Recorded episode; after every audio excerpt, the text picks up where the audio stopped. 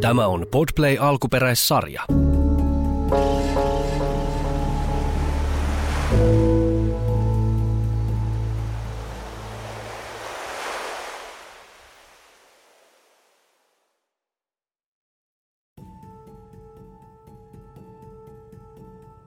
Rakas mielipäiväkirja, minusta ihmisten pitäisi muistaa olla empaattisia toisiaan kohtaan. Me olemme täällä toistemme kanssa ja siksi se katse on tärkeää nostaa omasta navasta välillä muihin. Minä otan huomioon. Yritän puhua siten, että sanavalinnoilla en loukkaisi ketään ja sen sijaan muistaisin kaikki. Haluan olla auttamassa ja tukemassa. Mutta mitäs sitten, jos ei aina vaan jaksa? Mitä jos mä olen väsyttänyt itseni empatialla? Empatia tänään täällä studiossa pohtii psykoterapeutti ja koirien ja kahvin ja korvisten ja korkkareiden rakastaja Emilia Kujala. Ja Emilian kanssa täällä myöskin kirjailija, sörnäisten ajattelija Jenni Janakka. Pohtimassa nimenomaan empatia ja empatia-ähkyä. Siis jos ajatellaan niin kuin empatia, meillä on kaikilla käsitys siitä, että mitä, mikä empatia about on, kun me puhutaan puhekielessä. Mm. Ja ähky, me käytiin lounaalla, niin se oli kyllä ihan vatsan kosketeltavissa se ähkyn tunne. Mutta kun nuo laittaa yhteen, niin tulee empatia ähky. Mä en tiedä, onko tämä kuinka virallinen termi. Mä itse jossain kohtaa keksin ruveta käyttämään tämmöistä. Ja se, se tuli siitä, kun mulla tuli vähän niin kuin voimaton olo oikeastaan somen kautta.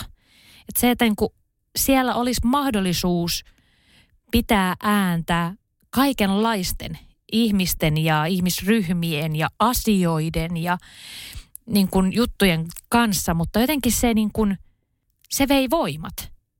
Se ei niin kuin, vaikka siis niin kuin mä tykkään ihan hirveästi siitä, että niin kuin nimenomaan noustaan parrikaadeilla ollaan siellä kaikkia. Mä olen mielelläni megafonina niin kuin käyttämässä ääntäni toisten avuksi. Mm. Mutta jotenkin se niin kuin, mä väsähdin. Joo, Tunnistaksä? mä tunnistan ton. Ja ainakin itse on huomannut somessa, että kun on, on tottunut pitämään sitä ääntä, niin sit jos sitä ääntä ei jossain kohtaa jaksakkaan pitää tai haluaa vähän asettaa ehkä niitä kuuluisia rajoja tai miksi sitä kutsuu, eli ei jaksakaan olla äänessä kaikista asioista, niin helposti ulkopuolelta myös sit vähän niin kuin kyseenalaistetaan ja ihmetellään. Niin tulee niitä viestejä, että miksi et sä ota kantaa siihen tähän ja tohon ja miksi et sä teet tätä näin ja noin. Eli jotenkin sitten se odotus on, että kun sä kerran johonkin Mm. ryhdyt jollakin volyymilla, niin sit sun pitäisi niinku jatkuvasti olla semmoinen päivystävä empatia-robotti. Joo, ja siis siihenhän sitten niin kuin saa kyllä kulua todella paljon aikaa, koska asiat ei tästä maailmasta lopu kesken, että mitä pitäisi parantaa ja mi- minkä asioiden asemaa pitäisi niin kuin nostaa ja ottaa huomioon.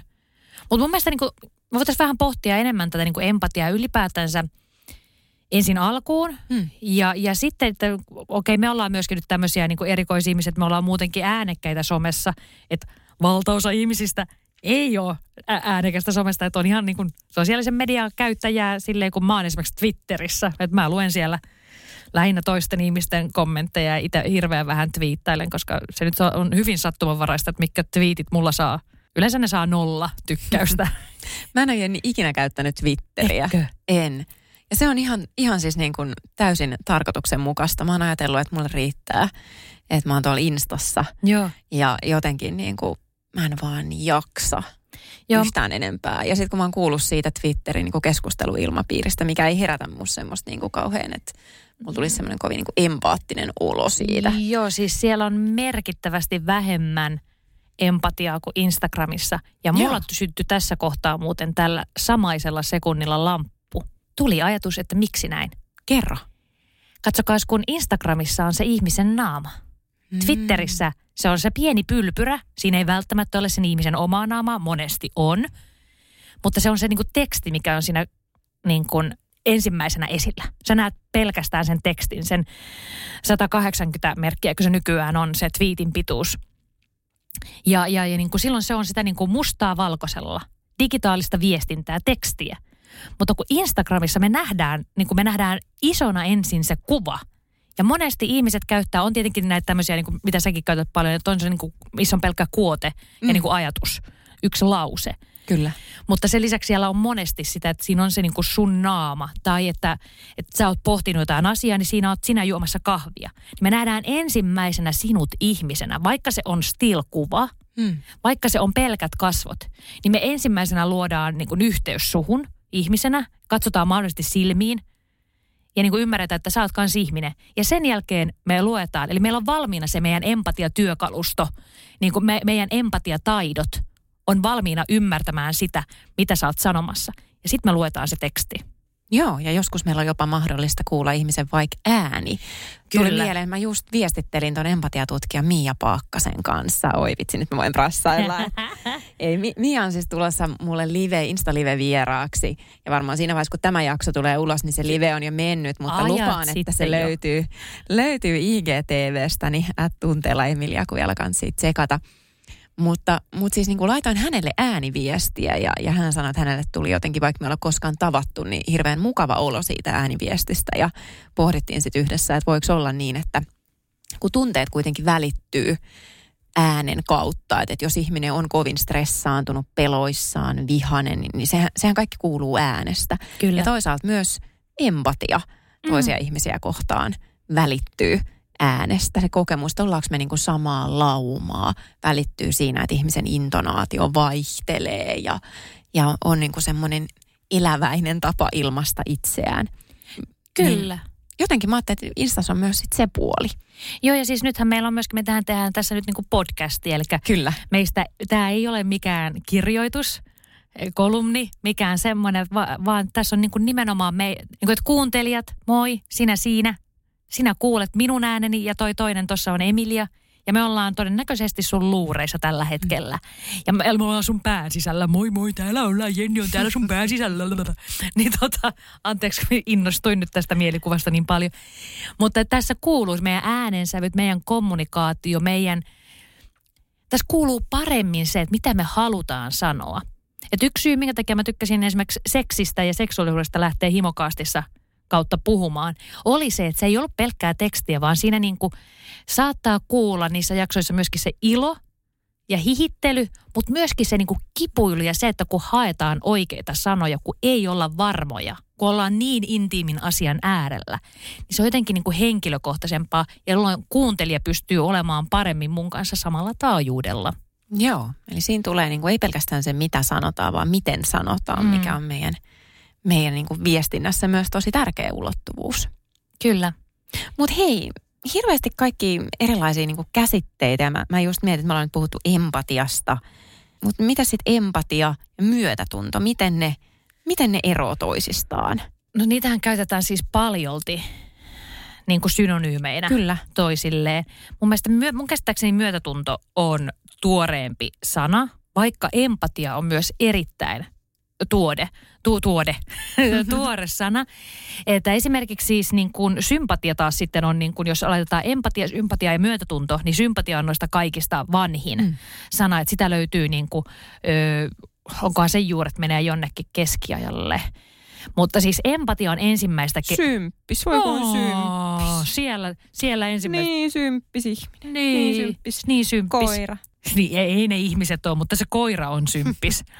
niin tota, mutta siis ensimmäistä kertaa empatia on käytetty filosofian puolella ja nimenomaan estetiikan kanssa, eli estetiikka, eli kauneuden tutkintaa pohtimisen keinoin. Mm. Tolle, jos mä nyt äkkiä popularisoin ihmisille tiedettä tästä ja tiedesanastoa.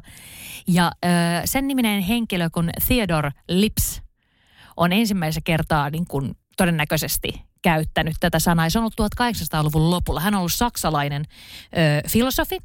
Ja Saksassa niin kuin estetiikan piireissä ruvettiin puhumaan sitä, että minkä takia ihminen nauttii kauneudesta.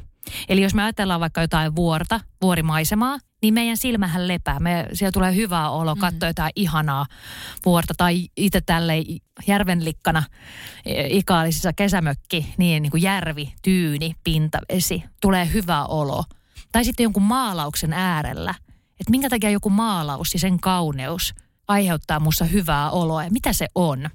Niin tämä Theodore Lips, niin hän kä- käytti tällaista sanaa, ja nyt mä tiedän, että sä oot opiskellut saksaa.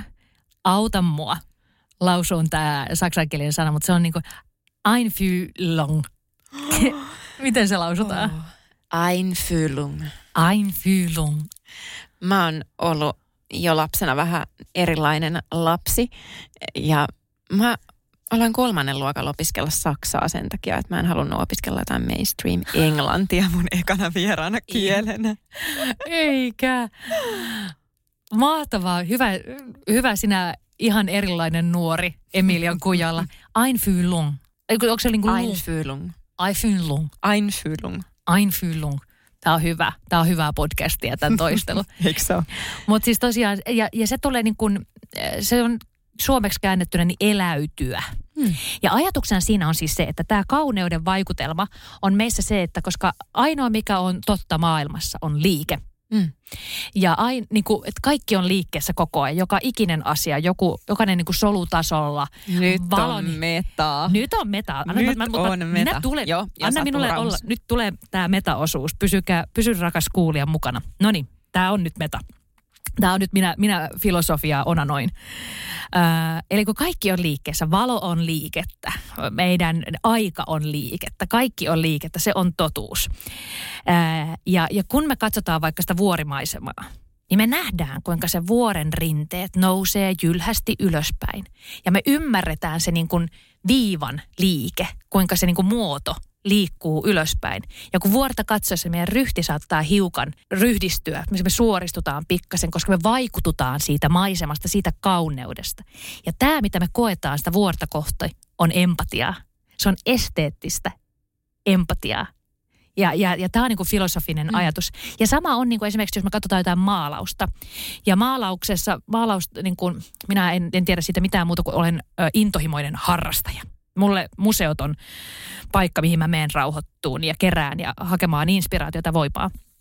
Taiteilijoista puhutaan aina, että mikä on se taiteilijan viiva. Eli millaisen se pensselin veto on. Millainen, millainen onko se niinku röyheä tai esimerkiksi joku niinku Rembrandti. Hän tuo hauska tuhru, suti. Sen, sen viivat oli semmoista tuhrua. Tuhrusuti. No Rembrandtin työt. No minä voin pitää ihan oman luennon Rembrandtin töistä sitten, että sehän on semmoista tuhruilua ja sen takia se on badass. Ja, ja tota, sitten taas esimerkiksi kotimaista Marjatta Tapiolan työt, niin siinä on paljon semmoista niin kuin lankakerämäistä öö, niin kuin pensselin viivaa, hänen taiteilijan viiva. Ja se viiva on myös, sehän on matkaa. Me nähdään, me ymmärretään niin kuin se empatia, meidän filosofisen empatian ja estetiikan kautta. Me ymmärretään, me kohdistetaan siihen taiteeseen empatiaa, kun me ymmärretään, kuinka se viiva kulkee ja kuljettaa. Ja se, miten se kulkee kauniisti, tai jos me päästään sen taideteoksen tasolle, niin me koetaan empatia. Me samaistutaan siihen työhön. Joo, eli tämmöinen tasolle pääseminen, Joo, ja samaistuminen. Mä nyt kuitenkin mietin tätä meidän ihmisten kokemuksen tasolla. Jotenkin, kun nyt sä vaikka naurat, Joo. tai ihan vaan hymyilet, sekin riittää. Joo. Niin jos mä koen, että mä oon sun kanssa samaa laumaa, niin mä hyvin todennäköisesti hymyilen sulle takaisin. Eikö totta? Joo. Tai nauran, niin kuin mä äsken nauraa, Joo, hahatin heti kyllä. samalla tavalla. Jolloin tavallaan sun käyttäytyminen, sun tapa ilmaista sitä, mitä sun sisällä tapahtuu, herättää mussa saman reaktion, jolloin itse asiassa se sun reaktio vähän niin kuin siirtyy mun sisälle, Joo. kun mun kasvojen pienet lihakset tekee sen saman niin silloin myös mulle tulee niin kuin sisäisesti. Ei täysin se sama fiilis, mikä sulla on, mutta jotakin sinne päin ehkä vähän niin kuin miedompana. Eli tapahtuu tämmöisiä, mitä me kutsutaan terapiaskenessä hienosti tunnetartunnoiksi. Joo. Mitkä on Kyllä. aika siellä niin kuin empatian ytimessä. Eikö totta? Kyllä, kyllä, kyllä. Joo, ja siis tämä, missä sitten tämä niin filosofian puolelta, niin se empatia valui psykologian puolelle, niin se on ollut 1900-luvun alussa ensin Briteissä. Se vähän siellä niin kuin alettiin pyörittelemään tätä, että ihmisten välillä voisi olla tämmöistä empatiaa Hmm. myöskin. Ei vaan vuorta kohtaan, vaan myöskin lajitovereita kohtaan. Onneksi.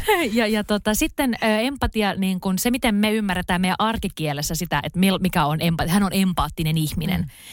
Niin se juontaa juurensa paljon sotien jälkeiseen Amerikkaan ja sen ajan niin kun, ö, psykologiaan, koska piti löytää tavat käsitellä niitä sotatraumoja, ö, luoda yhteiskuntaa ja siellä nousi sitten. Ja siellä alkoi myöskin paljon niin kun, psykologian popularisointi, eli popularisoitua ki- kirjallisuutta psykologiasta ja siellä sitten empatia nousi. Eli se on paljolti perua, tämä empaattinen, niin kuin me arkikielessä ymmärretään, niin sieltä. Mutta mulle tämä niinku empatia, mähän siis kirjoitan, mm. tai ny, kun tämä tulee ulos, niin kirja on valmis. niin, tota, ö, niin kirjoitan kirjaa empatiakoulusta. Ja mulle ajatuksena on se, että me koetaan niinku empatiaa niinku sitä elämää, ym, niinku elämää kohti, mikä on meidän ympärillä. Eli jokaista asiaa, mitä on meidän ympärillä, niin semmoista niin empatia, jota kautta me voidaan niin kuin itse ryydistää omaa selkäämme ja sitten tavallaan myöskin kokea semmoista niin kuin rauhaa ja armoa. Mm. Mä, mä, mä rakastuin tuohon Theodore Lipsin niin kuin tulkintaan siitä, niin kuin mitä empatia voisi olla ja mitä se niin kuin alun perin on ekan kerran niin kuin tarkoittanut.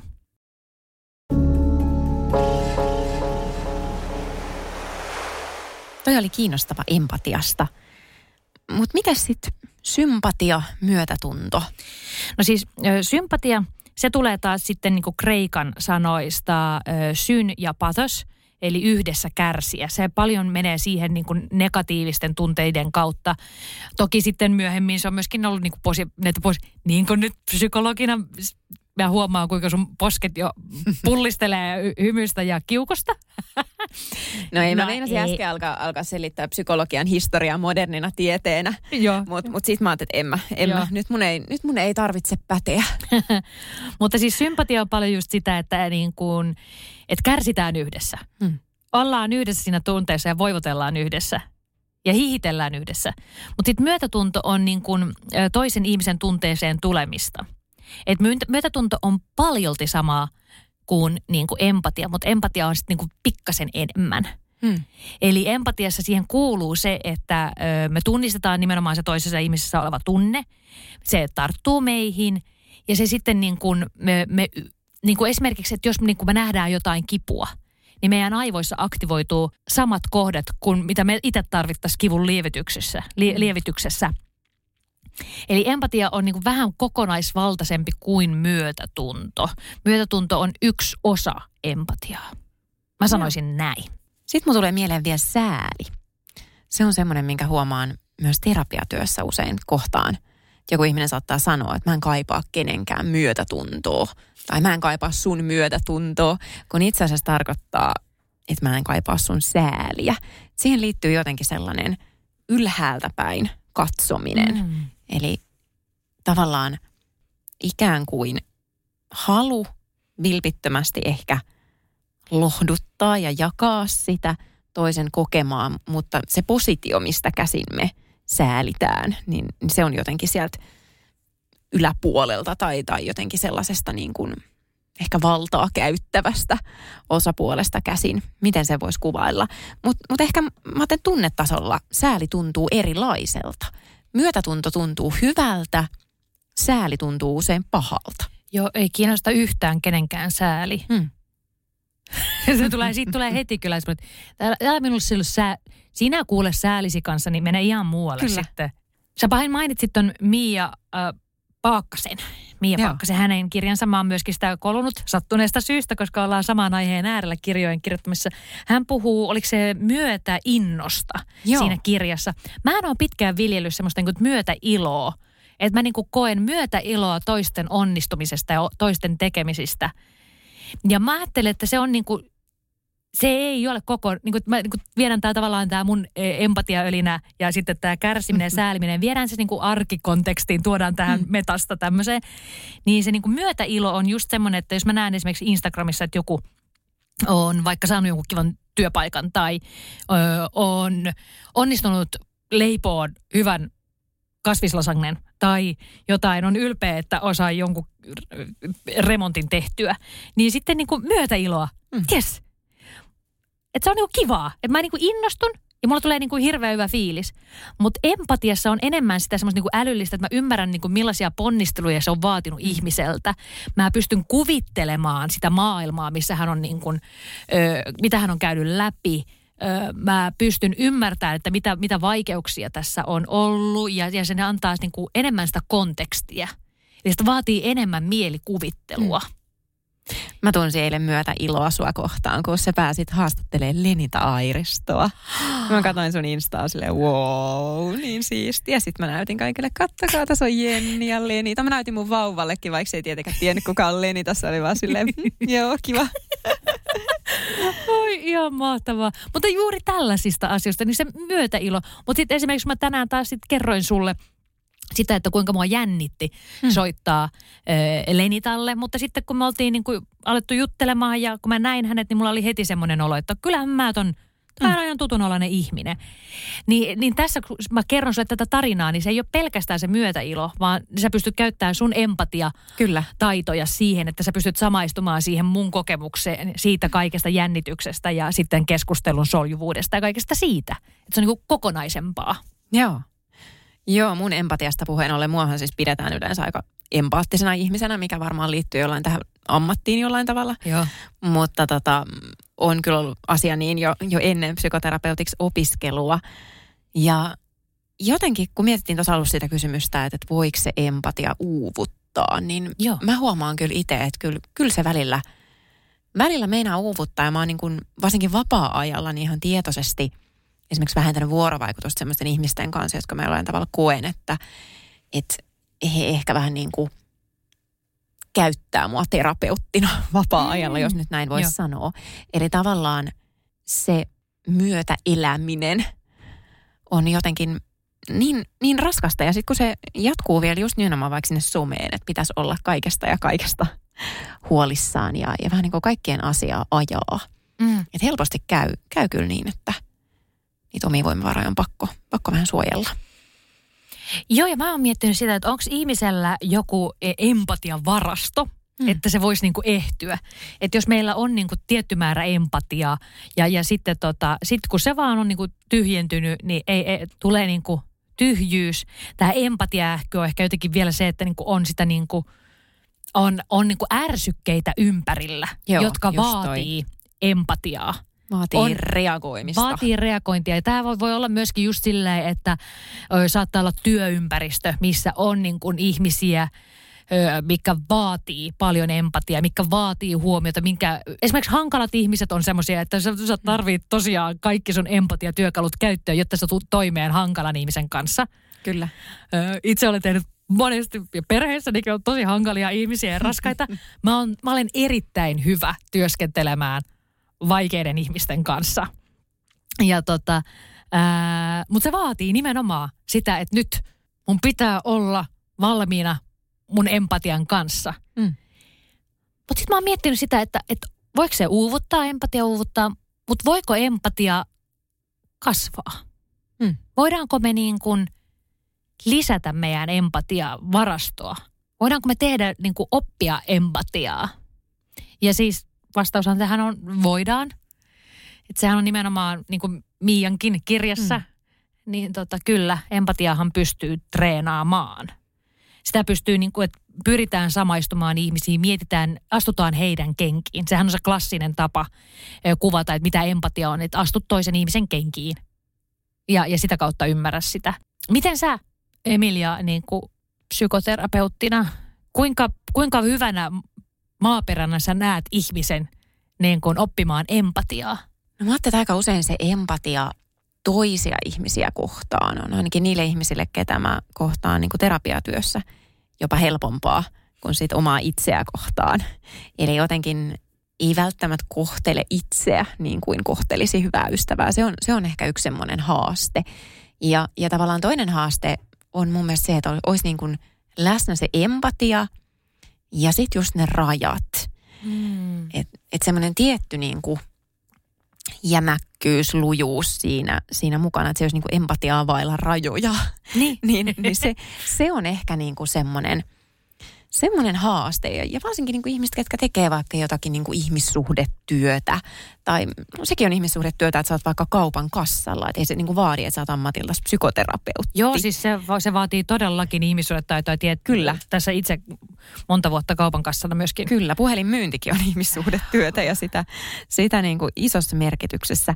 Että jotenkin kun ne kohtaamiset – siinä työssä on ikään kuin tunnetasolla tosi mm. intensiivisiä, niin kyllä mä näen myös sen, että miten se uuvuttaa, miten se kyynistää, miten se niin kuin helposti johtaa siihen, että on vaikea löytää semmoista kokemusta, että mun työllä on väliä, mun mm. työllä on jotain merkitystä. Ja, ja tähän usein niin kuin tarjotaan vastalääkkeeksi just sitä itsemyötätuntoa. Eli jotenkin semmoista, että mitä mä sanoisin ystävälle, joka kokee samalla tavalla. Ja mä ajattelin, että se on niin hyvä juttu, mutta sitten aika usein se empatia-uupumus on myös semmoinen niin kuin systeemin Joo. ongelma, rakenteellinen juttu. Ja mä oon ehkä vähän, niin kuin ehkä tästä podista voinut joskus aiemminkin jo päätellä, niin en ole niin kuin suuri fani sille, että kaikki vastuu sysätään yksilölle. Eli jotenkin mä ajattelin, että se on niin kuin tärkeää, että me voidaan oppia sitä myötätuntoa itseämme kohtaan. Myötätuntoa itseä kohtaan voisi olla vaikka just niin kuin rajojen asettaminen esimerkiksi. Joo. Tai se, miten puhuu itselleen silloin, kun huomaa, että omat voimavarat toisen ihmisen tunteen jakamiseen ei riitä. Mutta sitten on aika paljon semmoisia niin systeemin tasolla muutettavia asioita. Vaikka joku potilaan ja lääkärin välinen kohtaaminen. Se on tosi mm. ymmärrettävää, että se uuttaa, kuormittaa, jos ei ole mahdollista kohdata ihmistä sillä tasolla kuin haluaisi kohdata. Mutta jos me sanotaan lääkäri, että no vaan itsellesi kuule armollinen, että ei kukaan muukaan ehdi. Se voi ehkä pikkusen lohduttaa, mutta se jälleen niin kuin sysää ihmiselle sen – Joo. vastuun siitä ongelman ratkaisemisesta, mikä pitäisi ratkaista ihan jossain muualla. Niin, sitä itsensä, jo, pöydissä. itsensä johtamista vaikeassa tilanteessa. Kyllä. Että niin kuin nimenomaan, että kun karsitaan kuluista, niin sitten siellä niin kuin yksilölle viedään vastuuta Kyllä. asioista, mikä pitäisi olla nimenomaan organisaation vastuulla. Hmm. Sä sanoit tuossa aiemmin jo niin todella hyvin, että monesti ne ihmiset, jotka tota, pystyy olemaan todella empaattisia toisia ihmisiä kohtaan, niin niillä ei välttämättä löydykään empatiaa itseään kohtaan. Ja mulla itse asiassa juuri toi empatiakouluni on piruuttaan juurikin sellainen, että siinä ei opetella olemaan empaattista toisia kohtaan, vaan niin kuin ymmärtämään itseä mm. niin kuin empatian avulla. Että miten voisi katsoa itse itseään silleen, kun ö, olisi se ystävä. Ja mä mietin tota, että ö, kun on monesti sanottu, että sä voit rakastaa toista ihmistä vasta sitten, kun sä rakastat ittees, niin on myöskin hoettu, että sä voit tuntea empatiaa toisia kohtaan vasta sitten vasta, kun sä tunnet empatiaa. Itse asiassa kohtaa sä näytät tällä hetkellä, Emilia, nytten äh, muumien möröltä. Sun suu on samassa asennossa. Mä kuulostankin, mä yritin joo, kuulostaa Joo, tosi hyvä. Se oli todella hyvä mörköimitaatio. Niin, niin, tota, niin toihan on siis ihan puppua. Että esimerkiksi minun rakas mummini, herranen aika mikä määrä rakkautta ja empatiaa ympärillä oleville ihmisille, tutuille ja tuntemattomille lähisukulaisille ja vähän kauemmille sukulaisille. Sitä oli paljon, mutta itteen kohtaa ei ollut. Mm. Että kyllä voi rakastaa toisia ihmisiä sille, että ei rakasta itteen. Kyllä voi olla empaattista toisia ihmisiä kohtaa. Kyllä. Sille, että ei ole empaattinen itseään kohtaa. Ja tämä on nimenomaan, tämä on mun mielestä niin kuin haitallinen harha, koska silloin sitä saattaa ne monet ihmiset, jotka niin kuin, ö, kokee empatiaa toisia ihmisiä kohtaan, niin ajattelee, että ei mulla ole mitään hmm. ongelmia mun omassa itsemyötätunnossa. Kerta mä nyt niin kuin kykenen olemaan empaattista toisiakin ihmisiä kohtaan, kun sitten pitäisi pysähtyä ja pohtia ja kuunnella. Kyllä. Ja niin kuin psykologia ja psykoterapia skenessä, niin just toi itsemyötätunto, ajatellaan Kristin Neffin – määritelmän mukaan, että, että se tosiaan on opittavissa oleva taito. Ja siellä on itse asiassa kolme asiaa, mistä se koostuu. Joo. Ensimmäinen on se niin kuin sen hetkisen tilanteen, niiden kaikkien ajatusten, tunteiden, mitä ikinä siinä onkaan läsnä, katsominen niin kuin silmästä silmään. Eli itse asiassa tietoisuustaidot, mindfulness. Ei yritetä muuttaa todellisuutta miksikään, vaan eletään sitä sellaisena kuin se on, vaikka se ei olisi mukava. Toisaalta sitten ajatus siitä, että että se on hyvin inhimillistä, mitä ihminen siinä tilanteessa kokee. Eli kaikki ihmiset kärsii, kaikki ihmiset kokee näin. Mä käytän tätä esimerkiksi öisin, kun mä usein valvon huono unisena, niin mä alan miettiä, että kuinka moni muu ihminen tällä hetkellä valvoo Kyllä. erinäisistä syistä tai ihan samasta syystä. Eli, eli jotenkin niin kuin se muistuttaa siitä, että mä en ole vaan se niin kuin ihmissurkimus, joka ei pysty nukkumaan, vaan meitä on, meitä on monia muitakin. Ja sitten on ne teot, se ystävällisyys itseä kohtaan, mikä voi niin kuin joskus näyttäytyä toisille ihmisille niin kuin myös sit vähän ehkä ikävänäkin, jos se on vaikka sitä rajojen asettamista. Pakko oli nyt vähän knoppailla tämän itsemyötätunnon käsitteen kanssa, mutta halusin myös siis ihan niin vilpittömästi avata sitä ihmisille, että mitä se niin kuin paljon puhuttu itsemyötätunto on, koska monista asioista, mistä tulee tällainen vähän niin kuin trendi jollain tavalla, niin niistä tulee helposti vähän sitten semmoista niin kuin sanaa ja, ja hyttöä Joo. toinen toisessa perään ja, ja se ei välttämättä niin kuin sit ehkä herätäkään ihmisissä enää siitä reaktiota, mitä me ollaan alun perin haluttu. Tunnistat sä empatiatrendin, Jenni? Kyllä, ja sitten se toi on, mun mielestä jo, niin kuin asiat menee pilalle siinä kohtaa, kun konsulttikieli löytää ne. on siis, ei millään pahalla, mutta kyllä juurikin pahalla. Oivallutetaan siellä epämukavuusalueella. Oh! Siellä lähdetään hakemaan niitä ratkaisuja asiakasrajapinnassa, jotta as- voidaan palvella asiakaslähtöisesti. Ja, siis, uh, joo, juuri tätä maailmaa. niin, tota, niin empatia on, musta tuntuu, että se on löytänyt työelämään, mikä on, se on, se on loogista. Johtuen siis siitä, e, että kun edellisessä jaksossa puhuttiin siitä, että kuinka meillä on tullut teknologiaa ja välineitä paljon lisää työelämään, mm. niin se tarkoittaa sitä, että niin kun työelämä on ala mikä ala tahansa, niin tota, semmoiset niin kuin toistoa vaativat työt, niin niitä ei enää tarvitse tehdä, koska robotisaatio ja teknologian avulla me voidaan poistaa ne, ne voidaan niin kuin siirtää mm. niin kuin teknologian puolelle – ja ainoa, mitä ihmisille jää, on sitten vaativat työt. Eli meidän tarvii niin kuin ratkaista ongelmia, kohdata semmoisia tilanteita, missä ei, ei, niitä ei pystytä niin kuin, niitä ei pystytä laittaa johonkin laitteeseen tai sovellukseen tai ei voida automatisoida, koska ne on luovia, ne on erilaisia. Plus sitten ihmisten kanssa tehtävät mm. työt. Kyllä. Et missä tarvitaan se ihmiskontakti, niin ne pitää pysyä ja esimerkiksi kasvatus ja mm. tämmöiset työt. Mutta esimerkiksi niin kuin hoita, sairaanhoitajathan tulevaisuudessa, ne voidaan esimerkiksi tehdä silleen, että niin kuin, hoitajat on robotteja ja niitä voidaan ohjata vaikka jostain muualta käsin. Niiden ei tarvi olla Suomessa, niitä, jotka ohjailee niitä robotteja, kuljettaa pillereitä ja tiputtaa oikean määrän pillereitä potilaan naaman eteen. Vaan vaikka halvemman työn maista jostain Intiassa, niin siellä voi olla tämmöiset niin kuin etärobottikäyttäjät. Niin kuin, minä olen lukenut, mitä noi itseäni viisaammat futuristit ovat tulevaisuuden työelämästä suunnitelleet ja puhuneet ja visioineet. Mutta mahdollistuuko siinä se kohtaaminen? Ei Mä vaan. mietin, että niin tutkitustikin vaikka lääkärin ja potilaan tai hoitajan ja potilaan välisessä vuorovaikutuksessa kauhean tärkeä on se kohtaaminen. Myös ihan siinä, että et onko siitä niinku hoidosta mitään hyötyä.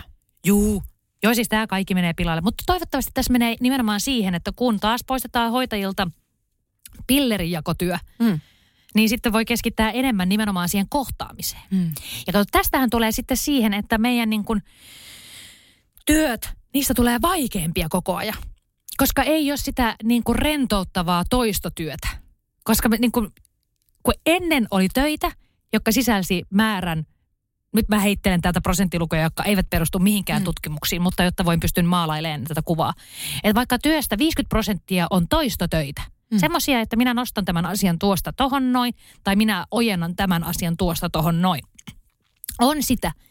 Ja sitten siitä on vaikka ö, ongelmanratkaisua 10 prosenttia ja sitten 40 prosenttia jotain sosiaalista työtä. Mm.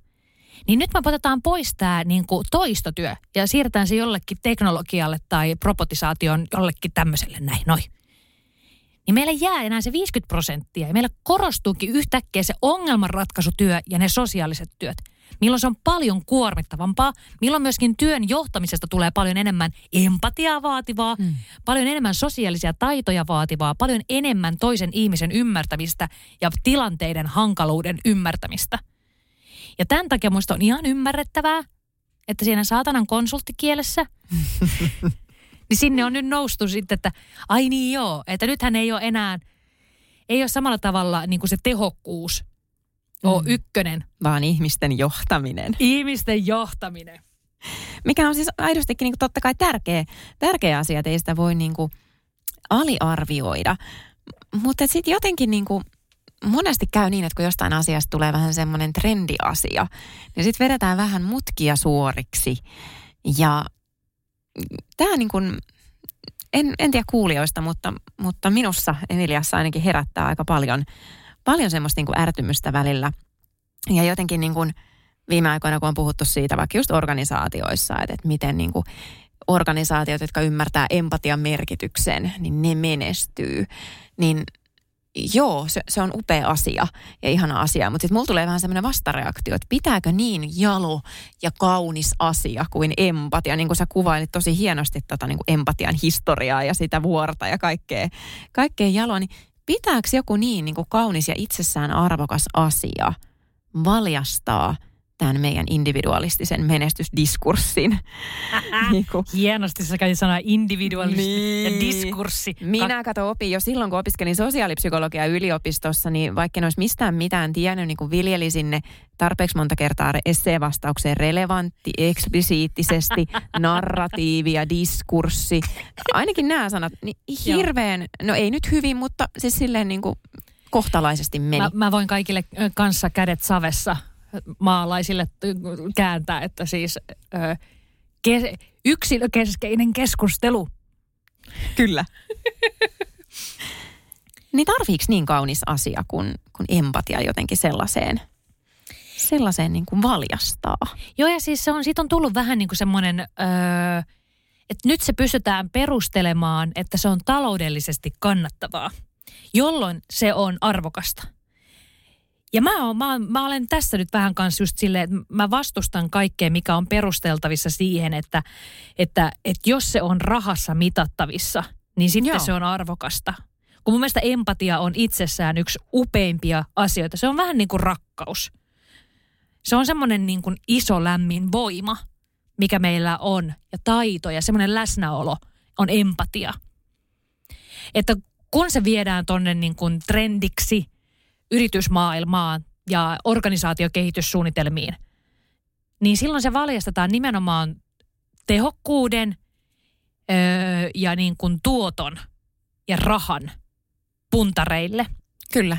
Ja se on vähän sama kuin tuossa tota, oli, on sitä jo, nyt mä sanoin, että pari vuotta sitten, niin veikkaan, että viisi vuotta sitten, oli semmoinen tutkimus, että kun noille lehmille laitettiin VR-lasit – naamu, siis tuohon silmille. Mun tuli mieleen ensin VR, niin kuin valtion rautatiet. Mä olen miettinyt, Ei. mitkä ne on. joo, jatka. Niin semmoiset kuulit, vihreävalkoiset VR-lasit. Koska VR, siis kun me mietittiin niin kuin niitä vaatteita, kun me haluttiin tehdä, tehdä tätä niin kuin mielipäiväkirjan visua ja mietittiin, että okei, meillä on vihreä, mistä me löydetään just se oikein vihreä. Sitten mä istun junassa, mä katson VRn konduktööriä, mä oon silleen, että voitteko te lainaa noin vaatteet meille? Ja nyt siis tota, jos joku VR-markkinoinnista kuuntelee, niin minun mielestäni teillä pitäisi olla nyt kesäkamppis, missä te jaatte jotain aurinkolaseja ja sitten ne on VR-lasit. Kyllä. Mutta siis mennään takaisin näihin lehmiin ja siihen tutkimukseen. Eli VR, eli virtuaalilasit. Eli tämmöiset niin kuin, siis että niitä he, he näki, niin kuin lehmät näkivät, että he olisivat siinä maitotehotuottolassa, niin sen sijaan olisivat jossain niin kuin niityllä. Eli ni, niin kuin heidän aistihavainto, näköaistihavainto kertoi, hmm. että he, he olivat niityllä. Siinä oli tuoretta apilaa aivan tuossa jalkojen edessä, vaikka siinä oli AV-rehua. Ja tota, taas sä siellä näytät mörö, möröltä. Ja, ja tota, havaittiin, että kun lehmillä oli näiden VR-lasien kautta mielikuva siitä, että he ovat jossain vehreällä niityllä, niin nämä lehmät olivat onnellisia, ne olivat tyytyväisempiä ja ne tuotti enemmän maitoa. Eli tässä oli vähän silleen, että lehmien hyvinvointi, onnellisuus, niin se on relevanttia vain, vain jos se tuottaa mittaa ja jos se voidaan laskea, oikein näyttää lukuja ja niin, käppyröitä. Kyllä, että sitten vasta kun se tuottaa maitoa. Niin musta tuntuu, että tämä ihmiset, me ollaan ihan samanlaisia tota, ö, lehmiä, että kun meille annetaan tämmöisiä lempeitä työkaluja työelämään, niin niitä annetaan vain, jos se tarkoittaa sitä, että me tuotetaan enemmän rahaa. Hyvin sanottu. Toi on just se, mitä mä tarkoitin sillä, että miksi tämä tää niinku ärsyttää mua – että nyt tämä empatiakin on viety, viety tähän niin kuin palvelemaan tätä jotenkin tämmöistä niin kuin menestyspuhetta. Ja toinen puoli siinä varmaan on myös sit se, että vähän niin kuin aiemmin 50 vuotta sitten puhuttiin paljon työelämässä arvoista. Joo. Ja kaikkien piti niin kuin organisaatioiden kirjoittaa meidän arvot tänne näin, ne lukee siellä seinällä. ja Kyllä. luovuus ja tasa-arvo tasa, ja mit, mitä ikinä siellä olikaan. Niin ihmiset koki tämän tosi päälle liimatuksi usein. Koska jotenkin, jos ne arvot ei näy käytännössä, tai on jopa niin kuin ihan ilmeisiä ristiriitoja käytännöllä ja niillä arvoilla, Ja jotenkin tämä sama homma, mä ajattelin, että tässä niin myötätuntopuheessa tai empatiapuheessa jotenkin näkyy, että, että välillä on niin vähän liikaa niitä sanoja ja sitä sanahyttöä ilman tekoja. Ja se on ihan ymmärrettävää, että silloin me petytään ja me kyynistytään. Mun tarvii sanoa, että siis jos nyt niin haluaisin viedä jonkun esimerkin äh, johonkin organisaatiomuutokseen, niin mä veisin Mikko Kuustosen roudaisin paikalle. Mun tarvii kysyä, kun vaikka olet soittaa Mikolle, mä oon alkanut puhua hänestä jo niin paljon julkisesti, että kun mulla on ollut ilo ja kunnia työskennellä hänen kanssaan. Ja hän on siis maailman mukavin, empaattisin, ihanin ihminen – ja, ja hänen niin kuin empaattisuutensa on sillä tasolla, että se on, niin kuin, se on tosi luontevaa. Se ei ole yhtään falskia.